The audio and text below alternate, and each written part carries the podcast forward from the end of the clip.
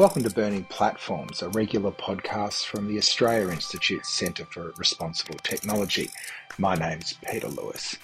This week we'll be diving deep with the author of a new book, Living with AI, Campbell Wilson.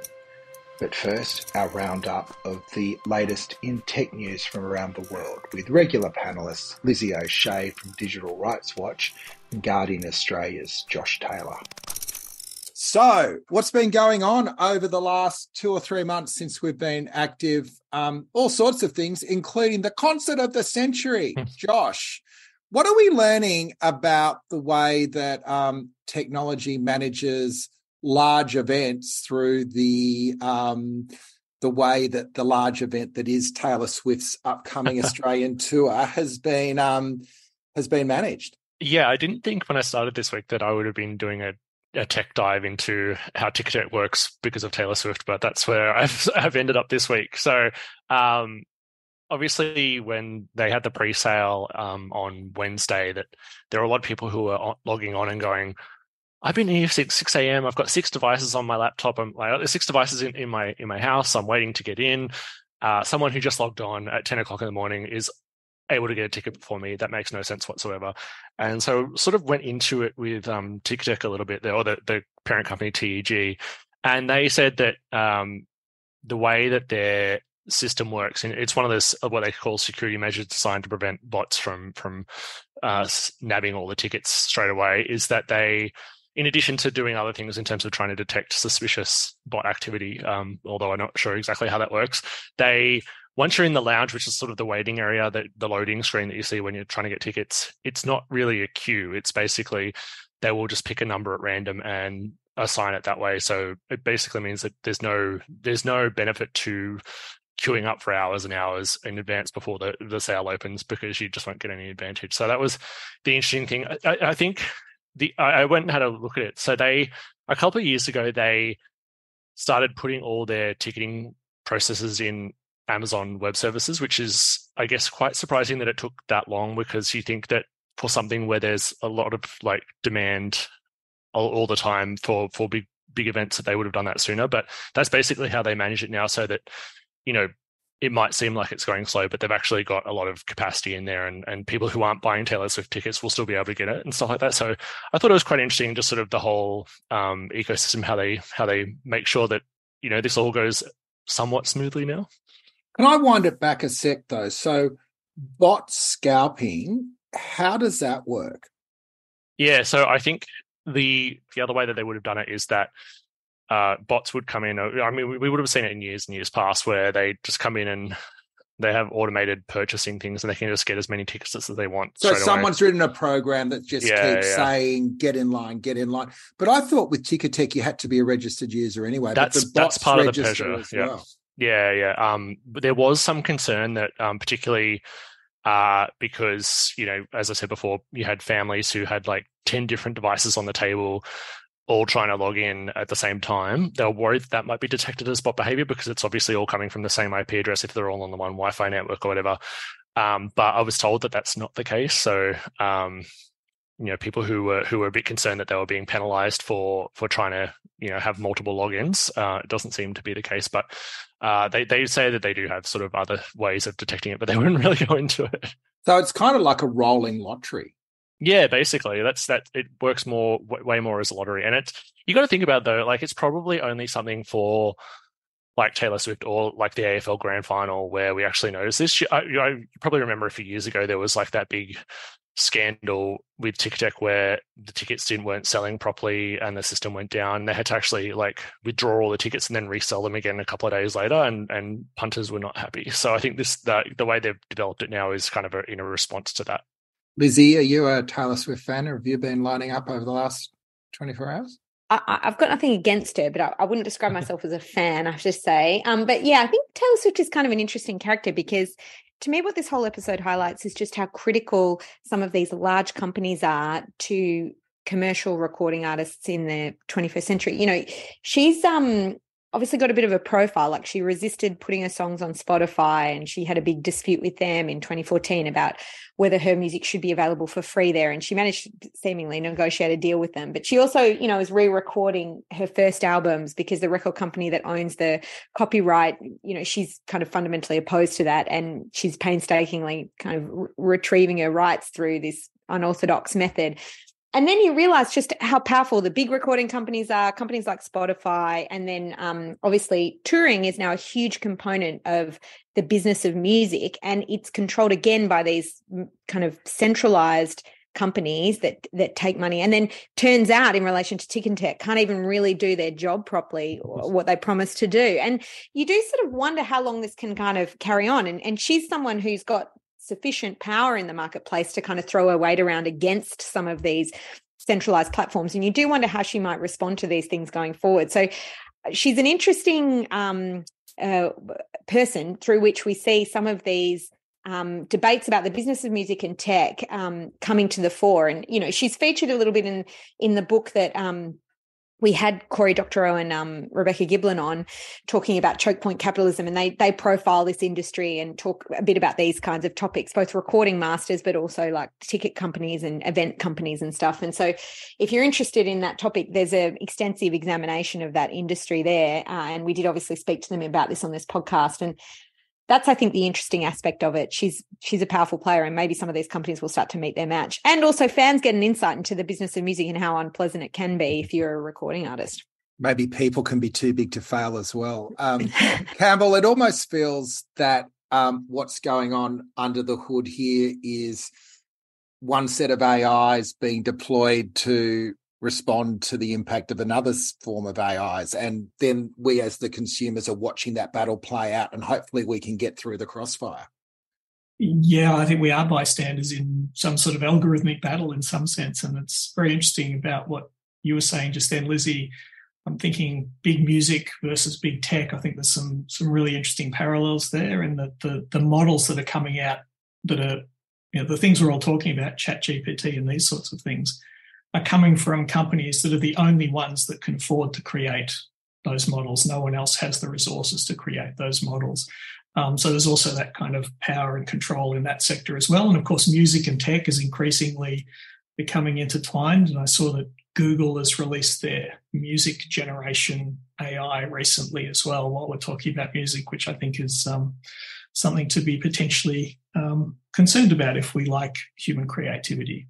I did see that actually, Campbell. I think that um, the Grammys have indicated that, that, you can't be eligible for a Grammy if it's an, an AI generated piece of music. There has to be human authorship, which I think is an interesting clarification I would never have expected to hear, I have to say. Mm. Seems like there a was, reasonable position, doesn't it? From there, yeah. there was Milli also Vanilli will have no chance. There was also Grimes basically saying that she'd be happy with people making AI versions of the song as, as, as like AI versions of her songs as long as it was like a 50-50 royalty split. So some mm. people are taking different approaches to it. It's um yeah, I, I, think one of the things that sort of struck me when I read um Cory Doctorow's and Rebecca Giblin's book was that I think our ticketing system, like for all the complaints we've seen this week about the process and everything like that, is much better than the America's. Um, it seems to be they they're locked into one company there. We have like we have Ticketek and Ticketmaster, but um, there are Humanitix, there's Moshtix, there's like a couple of the book, other booking companies. They won't be the, for the big artists, but I feel like there's a bit more diversity here. And I think just in terms of like a lot of the rules, we're not seeing that level of um, scalping that we saw in the US, where it was like tens of thousands of dollars for Taylor Swift tickets or Beyonce tickets. Um, it's just not. I mean, part of that is the, the legislation's kicked in for this particular event, but it seems to be going a little bit better. We better move on. Um, Lizzie, you picked out of the um, out of the treasure trove of the last um, few weeks' news some um, work that is going on in Britain. FaceWatch, a British company, is being used by retailers around the country to tag the faces of people who may be petty criminals coming into their stores. What's going on there? Yeah, well, um, We've talked a lot, um, or certainly Digital Rights Watch, uh, the organisation I'm chair of, talks a lot about the use of facial recognition in retail settings. And often we think about that as profiling customers, what their preferences might be to better tailor advertising, to better profile their customers. But the other side of this, of course, is the use for um, recovering or trying to prevent theft. Uh, and Britain really seems to be the leader in this field. The um, New York Times has profiled this company called FaceWatch, and essentially, small businesses or or chain stores are, are pay a subscription in order to access a watch list that's kind of customized.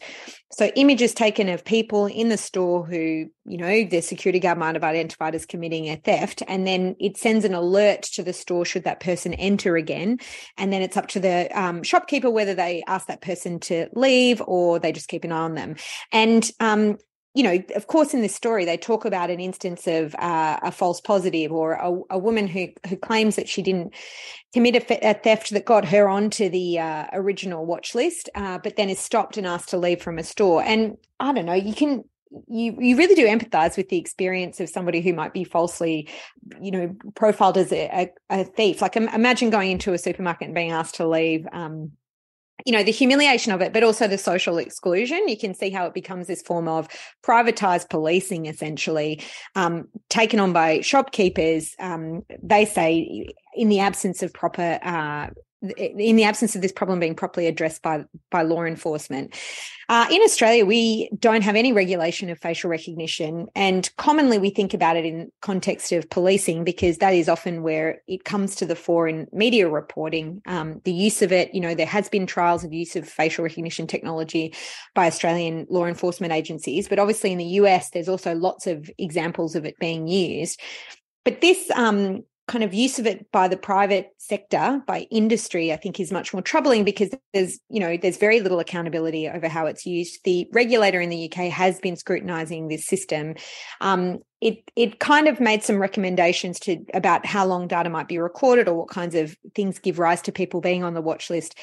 Um, and then essentially didn't didn't suggest that it would be uh, prima facie unlawful. But without proper rights or people's capacity to know what is known about them by these companies, it strikes me as a pretty serious violation, not just of potentially legal standards in other places, at least, if not the UK, but certainly our sense of moral standards, the idea that you should be able to go about in public life without being scrutinized in this way. Uh, I might be a bit sensitive to this, I don't know, but um, to me, I'm I'm very concerned at the proliferation of this technology in the private sector, and you know, there has been a proposal to introduce a model law by our friends um, at the Human Technology Institute at the University of Sydney. And, um, you know, there's an indication that the Attorney General is interested in potentially doing this. And you can see how, in the absence of regulation, really some of the worst forms might come to the fore and that there's a real need for scrutiny and also a setting of standards as to how this kind of technology could be used. I'm wondering if your big concern is that Madison Square Garden in the States has used this technology to bar entry from lawyers who are suing them. Now, given your backstory, yeah. you would never get inside an Uber if this happened in Australia, would you? I, uh, to be honest, I've never. I don't think I've ever really been inside an Uber, but yeah, my day job is I worked on a. Um, I worked for a long time on a class action against Uber, but yeah, I did see that story about this woman who'd taken her kids. I think they it was to some children's entertainment show and she was isolated in the audience and removed because she was on the legal team that was suing the parent company. And I thought to myself, wow, that's a new form of humiliation for lawyers that hadn't even crossed my mind as being possible. But yeah, that seems like a pretty vindictive use of facial recognition technology, I must say. Um, yeah, but like I think the reality is the people who are likely to be kind of ostracized are already pretty disadvantaged people. I mean, I you know, I, I, obviously feel for the lawyers personally, but um, I think actually the reality is it's not going to be lawyers who are mainly targeted by this um, this kind of technology. And you do wonder whether we just kind of create this further ostracized, excluded class of people who now can't even go into shops without being harassed at every opportunity. And whether that's the society we like, you know, am I being too moralistic? What do you What do you guys think? What do you reckon, uh, Josh? I, I think um, it is such a kind of a, an annoying space that we're in at the moment in terms of just like companies will try and bring this sort of stuff out, and then media speculation, they the OAIC reviews, they withdraw it, and then we're sort of like pushing back against this constantly until there's actually like clarity here. It's just very frustrating. I know um, it's not facial recognition, but one of the ones that constantly gets brought up to me is just the the weight checking on um, Woolies uh, self checkouts now. Like, um, I've been told that their their systems are just hyperactive now as well in terms of just like trying to de- detect the wrong thing. So it's getting a lot of mismatches in terms of like saying, oh, you're scanning a, a, a banana as a as a I don't know a celery stick or something, and it's not just frustrating the customers who who's like feel like they are being criminalized essentially, but also like the staff who have to deal with it as well. So it's just like just stuff like that. I think we need probably greater recognition. I think that I think it probably maybe where this will probably head is maybe sweeping laws about I guess scanning and filming people in public because I guess the other aspect to that is where there's so many sort of like people doing TikTok trends in public and stuff like that and filming people, perfect strangers who don't want to be filmed and stuff like that. And I think that that's probably, you got to get the balance there between how this, how nefarious this sort of technology can be used to criminalize people and then also just like the, the invasion of people's privacy as well. Campbell, this sort of preempts a bit of the discussion with your book, but what stands out to you about um, these kind of applications of the theory and um, particularly around this notion of private policing? I think, uh, well, first of all, Josh, the same thing happened to me at the supermarket two days ago as I was buying some potatoes. um, scanned them incorrectly according to the little screen. Um, supervisor came over, and when she pressed the button, it played back this little video of mm-hmm. me, you know, filmed from the top down. So it was not a facial recognition, not a flattering angle at all, um, of me putting the things into the, the basket. And she corrected something and then sort of wandered off. And I just thought, what just happened there? So she was she was called over by an algorithm that that flagged this as a potential, you know, bypassing of the system. Uh, I was not identified by my face, but I paid with my credit card. You know, I mean, in theory, this could keep a record of everyone who's who's you know used the system in this in this way and potentially tried to bypass it even though I didn't. Um, I can't ask a supervisor to apologize for anything. They have nothing to apologize for. It's the algorithm that that did it. So, so I think this this whole uh, surveillance and, and dataveillance, I guess, is the term here. It, it's not just facial recognition. It's all the data that we're giving to, to private organizations is something to be particularly concerned about. And also how are we agreeing to it? I'm sure there was a small notice somewhere in the store that said that we're doing this and this is how the cameras are used, but I didn't know where it was. And presumably I just agreed to it by walking in. And I think it is quite pernicious. And I think we need to be really thinking about this and having a kind of big conversation around it, even more so than we are now. It also highlights that intersection between the development of AI and the desire to regulate that and the fact of how inadequate our existing privacy laws are and the two sitting on top of each other. So, you know, over the last couple of weeks, we've had the new, the, the federal minister for um, industry, Ed Husic, saying we're going to have a whole paper on AI. But at the same time, we've got um, privacy law sort of waiting to be acted on, and it hasn't really been updated for 40 years. So, we kind of have this little crunch moment where the technology is moving really fast and we haven't got decent foundations in place. Yeah, I, I think um, when I was going through that paper that Ed Husic put out, it was basically it, it is very conscious of the fact that a lot of the areas where AI will be applied will be in areas where existing law should cover it. And and I think it was cognizant of the fact that the Privacy Act is something that needs to be updated. But it's one of those things where I don't think that they if they want to get stuff through in terms of much needed changes to the Privacy Act that they can't really account for how AI is going to be used. They can they can I guess they can develop it in a way that it's you know technology neutral as such as it can be, but um, yeah, it's going to be hard to sort of determine what implications AI will have for privacy if we can't actually see how how it's playing out in reality yet.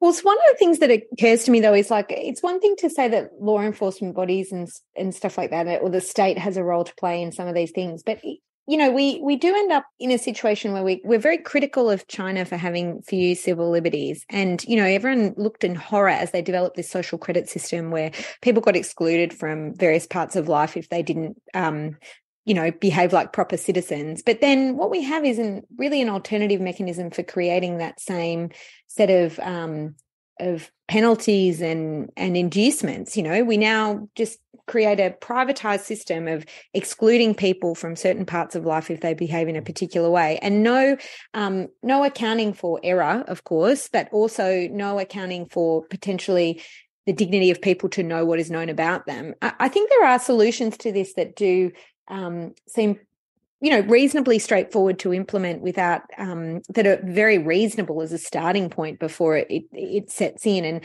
it's yeah to my mind privacy is one component of it, but these systems also require basic checks and balances. You know, it's not even that I'm concerned that they're wrong, it's that the decisions that are made for how you get caught up into a system like this um, have a different set of values because they're uh, designed for small business owners, not for society at large. But that's I think the other way in which we can start to have some of these discussions. Um, I mean, the other alternative, of course, is to to kind of talk about moratoriums in places that ought to be facial recognition surveillance free.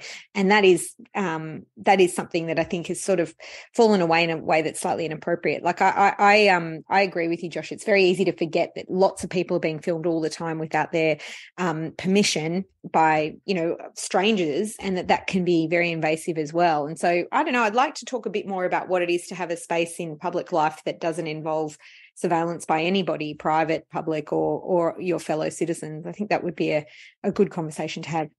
Mm, the new creepy, not being seen by anyone. Um, it, it strikes me that you know we've almost got to rename this show "Burning AI" rather than "Burning Platforms" because everything seems to be coming back to AI, and we will be digging into Campbell's book in in just a few minutes. But the last the last bit of news I just wanted to sort of send out for a bit of feedback is what's being billed the Reddit revolution. So Reddit, this um, community, very text-based um, discussion boards that is decentralized and run by different volunteers largely, but Reddit itself sort of builds advertising off the back of it and runs a pretty pretty successful business. They were concerned that Chat GTP and other um, machine learning was starting to trawl the Reddits to build on their learning, and they said that shouldn't happen. Um, we should get some return for that. They created a proposition that they would establish um, a firewall effectively, um, that no longer would there be open access to third parties via APIs. What they didn't see, I think, or didn't consider was the extent to which effectively open source um, developers had been enhancing the um, experience of people in Reddits by coming up with better readers, for instance, apps for people that are hearing impaired and better presentations of what was a pretty basic discussion board sort of system.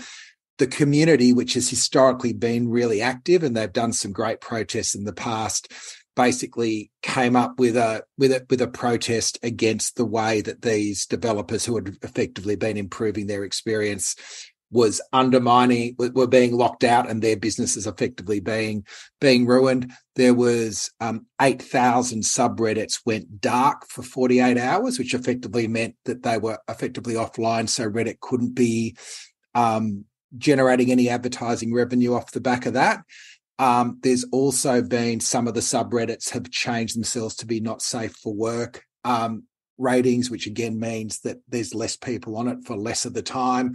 Um, there was even some subreddits that were I'm not quite sure why, but flooding themselves with um, flooding their platforms with John Oliver photos, I think, in order to get John Oliver to do a bit on it. But there's been lots of different ways the protest has been flowing out. So I guess on one level, you can see why Reddit would be saying here's a whole bunch of data, ideas, words that have been built by our community.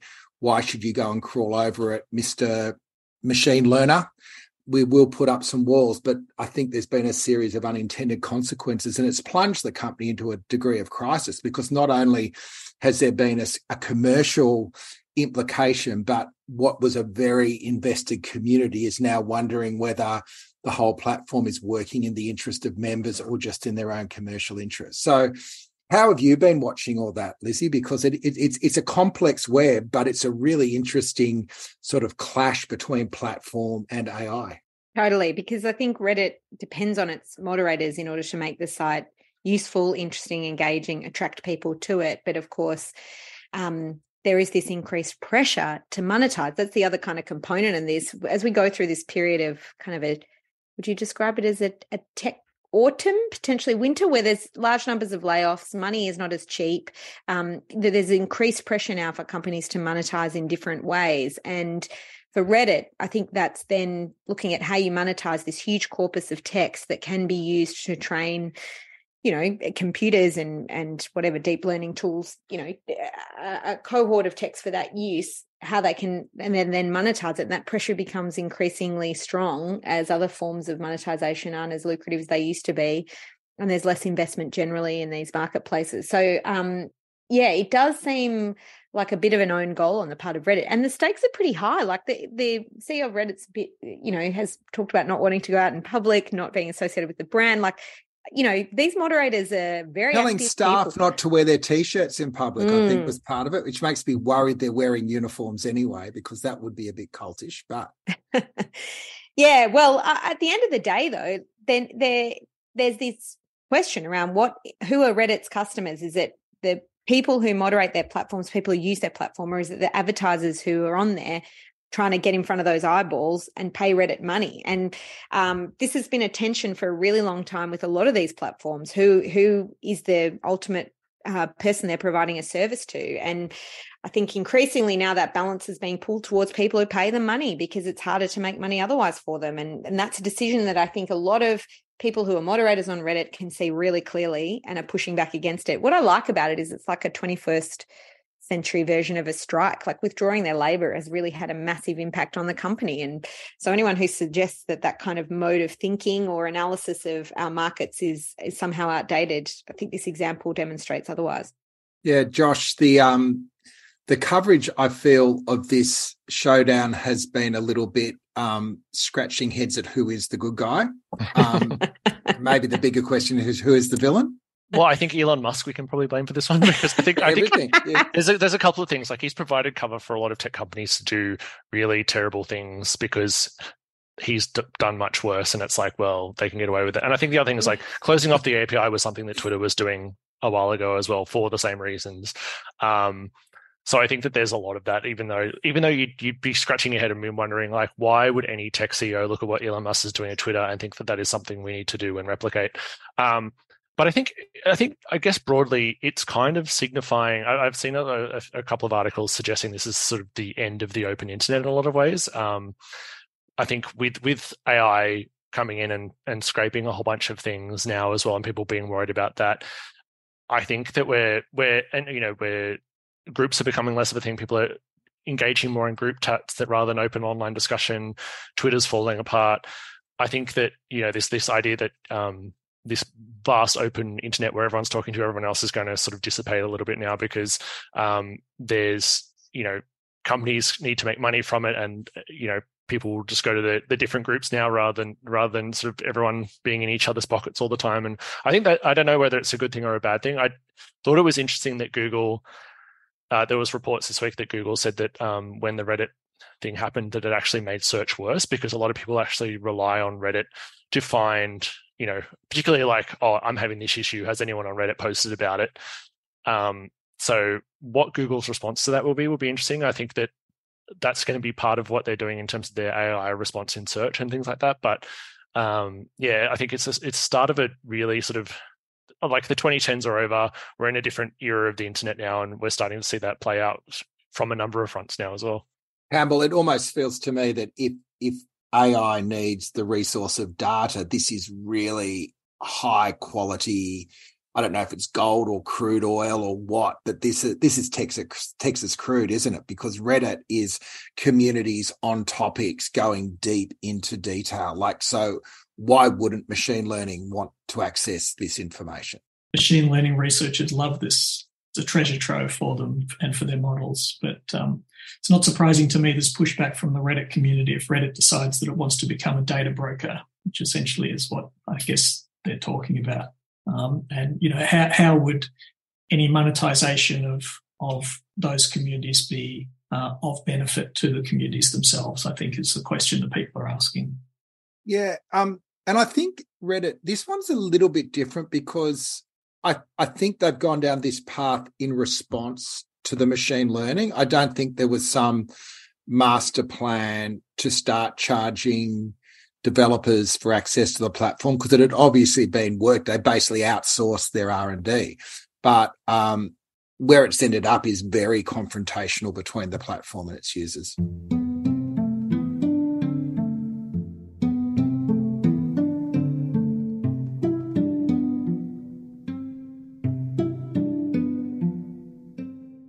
Anywho, why don't we move on and we will go into your book in a bit more detail. It feels like we've been previewing it right through this discussion already, Campbell. But Do you want to start off by just giving us a bit of a backstory of how you came to be working in this field and how you came to sort of put this this particular contribution into the public realm? Yeah, so so I've been working as an academic in computing for quite a while now, twenty plus years. Uh, certainly didn't start in the field of AI. When I started, I was working on something called content based image retrieval. The idea of can you give an image to a computer system and have it retrieve all the images that are similar to that image. Something that we kind of take for granted now. Um, but at that time, in the early 2000s, there wasn't an easy solution to that problem. And, and AI was not as developed as it was. So we were kind of making algorithms that would essentially reduce the images into you know, sets of colors and sets of textures and sets of shapes and then each image would be matched against each other image in the database to, to see which one was closest to that, that set of colors or, or textures, etc. And that could only do so much in terms of real image retrieval uh, in, in, you know, in respect of being as good as humans can do that. And then in around uh, 2012, uh, algorithms called deep learning um, became a thing. They were applied to this problem and they blew everyone's research in that space out of the water completely and made everything I was doing completely, completely irrelevant essentially at that time. Um, and deep learning essentially uh, is a, you know, it's a, it's a form of, I guess, supercharged neural networks, if you like. It's, it's the way that neural networks have became, have become able to do what they can do now. They've been around for a long time, but people haven't really been able to make use of them until deep learning came along.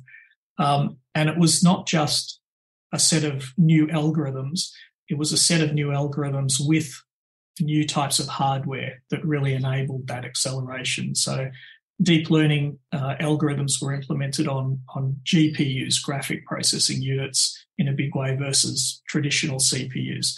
But anyway, there's this big acceleration around that time. So I moved into that, that sort of space around that time as well. Um, and shortly after that, I uh, had a PhD student that was an AFP officer. So he was uh, working at the AFP and decided to do his PhD um, as well. A kind of crazy decision in terms of work life balance, but that's what he decided to do. So he came along and said, I want to do a PhD. I want to uh, keep my work life and my academic life as separate as I can. So initially, we started working together on AI problems that had nothing to do with his law enforcement work.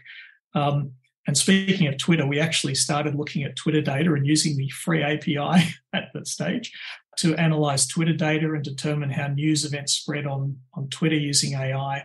Um, it kind of drove us mental because it's very noisy data. It's, you know, some crazy stuff out there and it's hard to get useful things. So along that path, we decided, well, your work at the AFP, you work in digital forensics It's a whole heap of problems that AI can be brought to bear on um, in that space that will be really, really interesting. Uh, his name's Janis Dalins, by the way. So, working with Janis um, in AI for law enforcement, we came up with this idea of doing something as a bit more of a formal collaboration, and that's where the um, research lab that we might talk about as well came about. Um, but along that um, path, Monash University Publishing had um, created this series called In the National Interest, they asked me this year, um, would you write a book on AI? I said, of course I would. Haven't really written a book before. I've only written academic papers, so can't be that hard. I know I'm talking to professional writers here. So are you crazy? Is probably what you, you're thinking if you haven't written a book before. But essentially, it's an essay. It's quite a short book. Um, and I guess the book is an essay whose argument is that we need to have an argument. That's the way I describe it, that we need to have a discussion around AI because I think we're very much, and we've already been talking about it, a bit of a tipping point, I think, in terms of the way people's data is being harvested, the way algorithms are making decisions about people. So the book I really thought would be a way of getting some uh, provocations and questions out there and, and starting that discussion.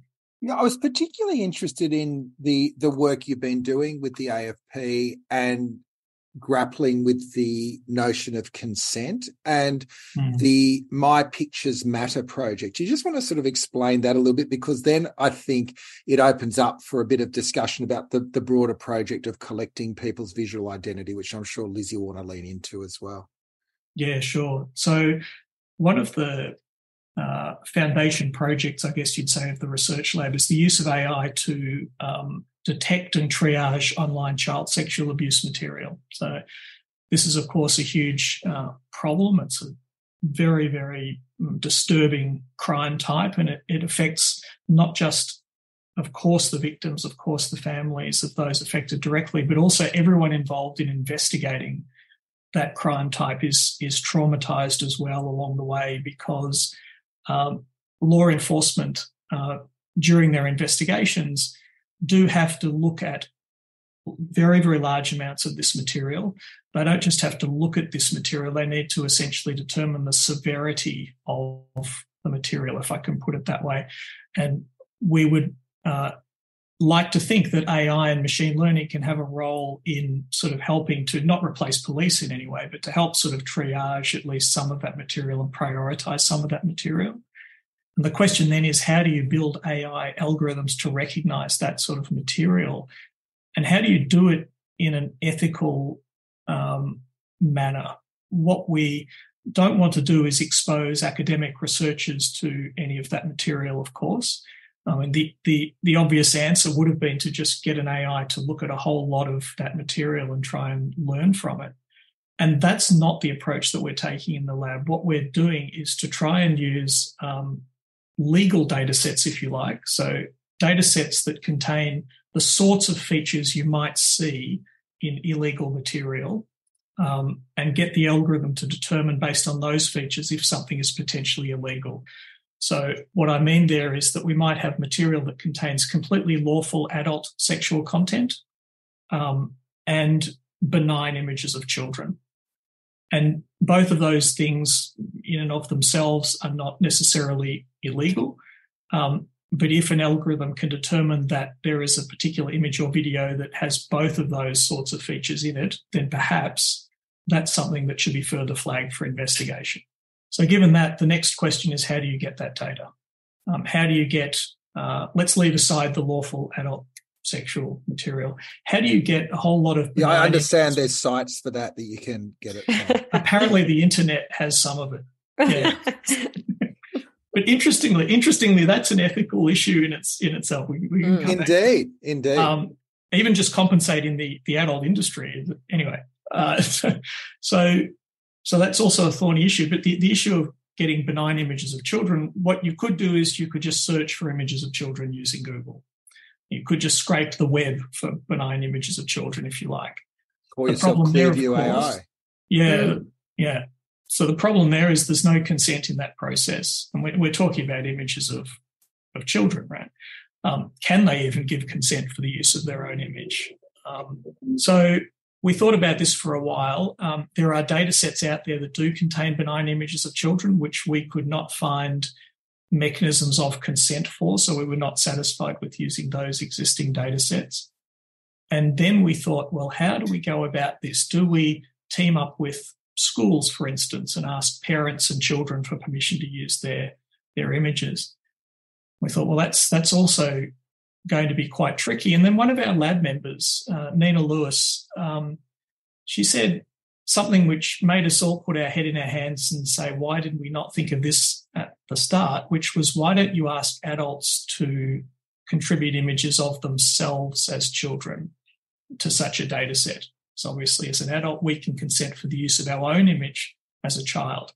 Um, so that's what My Pictures Matter is about. It's about asking people who are over the age of 18 to contribute images of themselves as children to us in order to help us build algorithms to detect children in illegal imagery.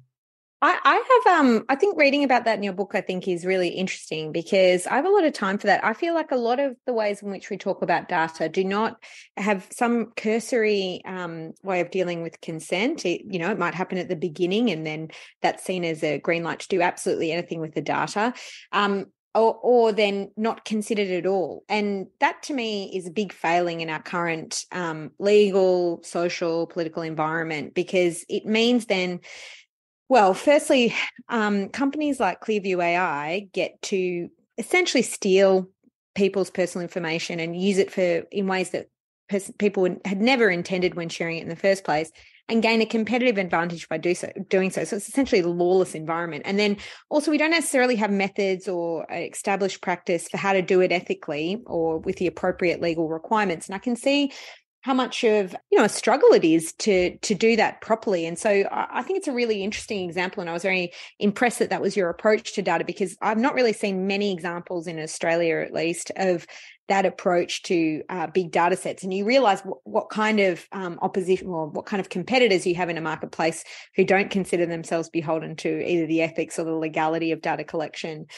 Um, so i think that's a really interesting example and i applaud you for that. I mean i, I do have some a bit of worry, I suppose, about um, working with law enforcement and how you navigate some of those questions. You know, one of the big concerns we have is how you do things like supply side scanning, as in, you know, scanning images preemptively for uh, material kind of does then mean you're you're looking if you're a supplier of a mm-hmm. service or, a platform, whatever it may be, you're then looking at people's content um, all the time, proactively having to do that. And you know that's a concern that you know digital rights activists have expressed mm. numerous times. We're going through a process now with the online safety act. Where we're looking at developing codes around this kind of thing and this is one of the issues that's come to the mm. front and center. Do we want companies to be proactively looking for this content and acting you know in its essence like the the triage responders who then can you know work with law enforcement to deal with it? And you know we've expressed concerns about that in the past. I wondered what you thought about that or how you grapple with that kind of issue yeah, and I think that was that was some of the argument around Apple's technology on on on iPhones, etc. Yeah. Uh, in our case, um, the, the environment which in which we envision this being used is in, I guess, post seizure environments of material. So after material has been seized. So the, the problem is um, that seizures of this sort of material may be in the order of terabytes. You know, so if there if there is reasonable um, suspicion and it's seized under warrant, then the police have to go through very, very, very, very, very large amounts of data in order to um, to see how much of it is there in a given seizure. And that, that's where we envision this this sort of technology being used. Um, of course, and this this gets into I think the discussion around regulation. The the way that AI is used is probably the point at which you should regulate rather than the technology itself. So I think, and this is where I think sort of branching out a bit here, but I think the EU Act on AI regulation probably has that right. So, um, agree completely with you that the use of that technology in a proactive way prior to seizure of evidence is a completely different um, kettle of fish, and I think that should be considered differently. Um, we're at the moment just sort of building the technology and, and the way that that's that's potentially being used is something that we would need to um, and certainly would want to be involved in the conversation about. One of the things um, that I'd be interested to know, like when when when you're sort of talking to the AFP about developing this sort of technology, is there an interest in sort of, I guess, being open and transparent about how it's going to be used? I think that's one of the things that I, as as a reporter who frequently writes about how the AFP uses technology, that I butt my heads in. I've got a I've got a FOI currently with the Information Commissioner because the AFP put out a press release about this new technology that they were using, but wouldn't actually tell me what the technology was. Um, basically saying that it, it, would disclose lawful like methods of investigating crime and therefore would make uh, crime harder to investigate. And and I think one of the things that that concerns me about when when companies when police are starting to use this sort of stuff is that we don't find out until like way down the track that they've been using it for quite a while and, and it means that there's no public trust there because we don't know how they've been using it so I'm a lowly academic. yeah, yeah. Obviously, can't speak on behalf of the. No, no, no. Of course not. I can, I can, I can tell you about, uh, you know, our interactions and um, and how it's been, um, and what what we have a lot of discussions with, and this is often initiated from our law enforcement colleagues' side, is the notion of the police community partnership and the fact that good policing hinges on a good such partnership. Um, so a lot of the discussion around ethics and the, the answers to the question of just because we can do something, should we do something? A lot of that discussion does start with our AFP colleagues. Uh, again, I can't speak for the AFP, um, but we've had those sorts of positive interactions. Um, I've also been involved in um, work with with Interpol around sort of training, I guess, law enforcement generally as to um, the kind of criteria that you would want to put into trusting an AI system in a law enforcement context. So, you know, that's when we talk about the things that I'm sure you've discussed many times around bias in data and you know, fairness and how do you interpret the results from a system? How do you make sure that systems are transparent and there's points of accountability, all of those sorts of things. So I think um, at least the people that, that I'm talking to, there is a huge sort of positive um, I guess, set of discussions around that. Um, but it's something that uh, I think we always need to be to be mindful of. And I think, um, Lizzie, you might have mentioned it before that in some sense, law enforcement is the is the easier um, sort of area to have regulation around it because they're already so heavily regulated. But this technology is out in the private space. It's out in the open source space. I mean, you can you can download an open source facial recognition model, train it with probably 10 or 12 images of someone and, and deploy it to recognize that person. There's software that will clone people's voices with very few samples and generate completely fake. Well, you know, this sort of stuff is out there for everybody to use with no regulation at all.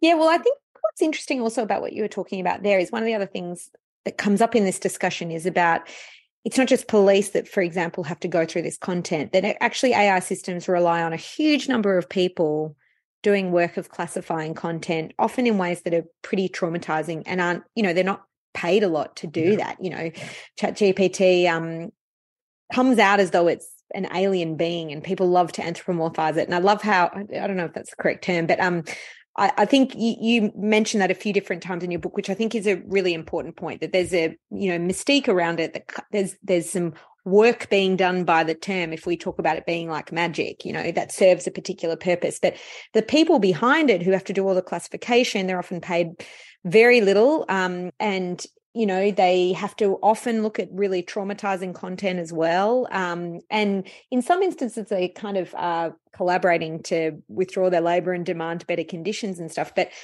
i can certainly see some utility in kind of content moderation um, you know that task being assisted by the kind of technology you're describing. I mean i think that does then bring up and i don't know if you've got a view about this as well other ways in which people might experience a mistake and then you know not be permitted to be able to post their content and that that's a form of exclusion as well you know you can think about that in terms of police accountability videos or there's a really interesting story about a, a, man who's who was asked by the doctor to provide a photo of his child's genitals for diagnosis um, mm-hmm. during the pandemic and then you know lost his entire google account because he was flagged as being uh, potentially you know sharing child sex abuse material. And you know these kinds of like mistakes happen so maybe you just need ways to fix that that are easy and cheap and effective. But you know i can also see i mean i don't know if you've thought about that but it seems to me that some of the work that you do brings to the fore the labor of a lot of people who make these systems work who often pay a very high price for that and don't get paid well for it.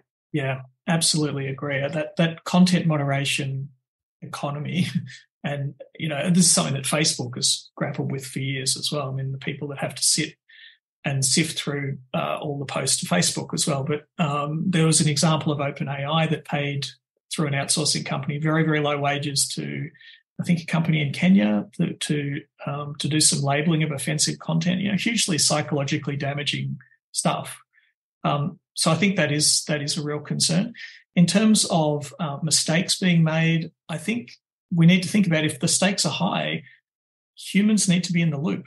Um, these systems, uh, we we are the people uh, that are giving over agency to these systems in these high stakes environments. Um, and if we're going to trust them, then where's the point of accountability? Um, where is the human in the loop? I think that's that's really important to think about. Just to just to tie up all the discussions as well, I think one of the reasons why the Reddit thing was the protest was so public was because the moderators there, the content moderators, are not paid and, are, and they're not in this, the mm. really restrictive um, mm. environments that, that Facebook and all the other companies put their content moderators who they pay into. Mm. And there yeah. was there was an interesting thing I heard recently um, about. So so Amazon has this service called Mechanical Turk. I don't know if you've heard about this, where, where people can be paid very small amounts of money to do very small tasks essentially but this could be labeling AI training content. Um, but increasingly, apparently, what's happening is that people, they're paid very little. So they're actually using AI services now to label the content that they're being paid to label. Um, and uh, that'll be very interesting to see how the quality of training uh, goes down. But it's hardly unsurprising when people are paid, you know, this much to do to do this work. So you've you've framed your book up as a provocation. Mm-hmm. What are you provoking us to think about, Campbell? So my argument is that we're all participants in the development of AI. We're, we're giving our data, we're involved in these things. We should not leave this discussion purely to the big tech companies. Um, a lot of the the tech companies have very loud voices. They get they get listened to by uh, by politicians, etc. Um, and it's relatively easy, I guess, for governments to be bamboozled by by by big tech, and it's also big money, you know. Um, so I guess the provocation is just for people to, um, I guess, get involved more in the conversation, and there are increasing venues to do that. So there is the uh, the Safe and Responsible AI paper, which I think you mentioned, that, that's out now for public submissions. I would definitely encourage people to read it. I mean, it, it's not too much of a technical read. I think it's quite um, it's quite a readable paper, um, and it poses a series of I think fourteen or fifteen questions that people could try and answer and, and get together as groups and answer. And I think we really just have to have that that conversation. That's really what the provocation is is about. I guess people getting involved and also resisting some of the hype and some of the uh, anthropomorphizing, as I said, Lizzie, of these these technologies, um, which implies that we don't have agency, and also implies that uh, AI failures are not, in some sense, human failures, and and they are human failures. Yeah, someone who's an academic as well. I think you're, you know, when we were talking about before styles of writing, I think this is an, a very accessible introduction into some of these topics. And also, you know, it's one of my bugbears. Too often, these debates are posed as being something that you need a computer science degree to comment on and the reality is that they're very human questions you know what's you know what's our duty to the public? What's you know the kind of space do we want to create for people to have discussions? How you know how do you balance individual rights with majoritarian concerns? Like these are things that we've been debating a really long time outside of computer science you know and it's the technology is just a is one way in which some of these discussions get posed in novel ways but yeah and it, it, occurs to me that a lot of the tech bros don't really have um, answers themselves and then use all these platforms to grandstand about the, the, the need to panic about some of these systems while contributing very little to pro- progressing these discussions themselves and, and very and very cagey about their own methods. Um, and so there's real utility i think in breaking down how ai works just so that you can see the material components to go that go into it rather than assume it's a fully formed product that emerges from nowhere. And then have an, an intervention into these discussions in, in different ways in which the system is built and work out that regulation is not just a simple um, straightforward, uh, you know, tick a box kind of exercise. There's lots of ways in which it engages with our economy, with our with social spaces that require a bit of consideration. So, yeah, I commend the book to people to have a look for that reason. I think it's a it's a, a, a good introduction. I mean, do you think there's anything that is currently really missing? I suppose in some of the discussions that are starting to happen that you would like to see addressed in the short term. Uh, I think so those discussions around you know, existential risk and all of these sorts of things, I think they've been hugely unhelpful because I think what they might result in is people missing the current risks, that, what's happening right now with this technology. Um, and there's some scary stuff. Um, child sexual abuse material is being generated right now using these models. You know, this is this is pretty scary stuff. And so I think the danger of these discussions around, you know, this is going to be the end of humanity, where you get sort of 50% of the tech people saying, yes, it is, and 50% saying that's ridiculous, no, it's not, and, and that getting all the coverage. The danger is we miss all the really important things that are happening right now and the, and the risks that we're we're seeing right now. Yeah, any final thoughts, Josh? Um, no, I think I think that's pretty much where I sit with it as well. I you know, my inbox is filled with press releases about all the wonders that AI will bring and also all the dangers as well. So um, it's really, uh, I think I think you know the the approach it's, it's like the old Jurassic Park quote. You know, spending so much time thinking whether or not we could, we didn't stop to think if we should. And I think that's generally the approach you have to do with any, time you sort of do we want to bring AI to this particular facet of life. Uh, and it's not like a, an overall discussion has to be had at that I guess that micro level more than anything else. Yeah, and breaking it down into a series of questions and decisions actually gives power back to us because as long as it's seen as this inevitable force that is washing over it, it sort of takes away our agency. But there are existing laws, there are existing um, frameworks that most organizations and innovators need to work through and to actually drag it back into the real world rather than having the fight between whether it's going to create monsters that take over the world, but how is this breaching child safety now is a much more grown up way of mm. approaching the discussion, right? Anyway, thanks for your time, Campbell. It's been terrific. Um, thanks, guys, for um, getting back on the Burning platform, and hopefully we get this going again uh, on a regular basis. But um, Lizzie, anything from Digital Watch? I do feel like we need to be pushing your um, your privacy campaign before we um we, we wind off.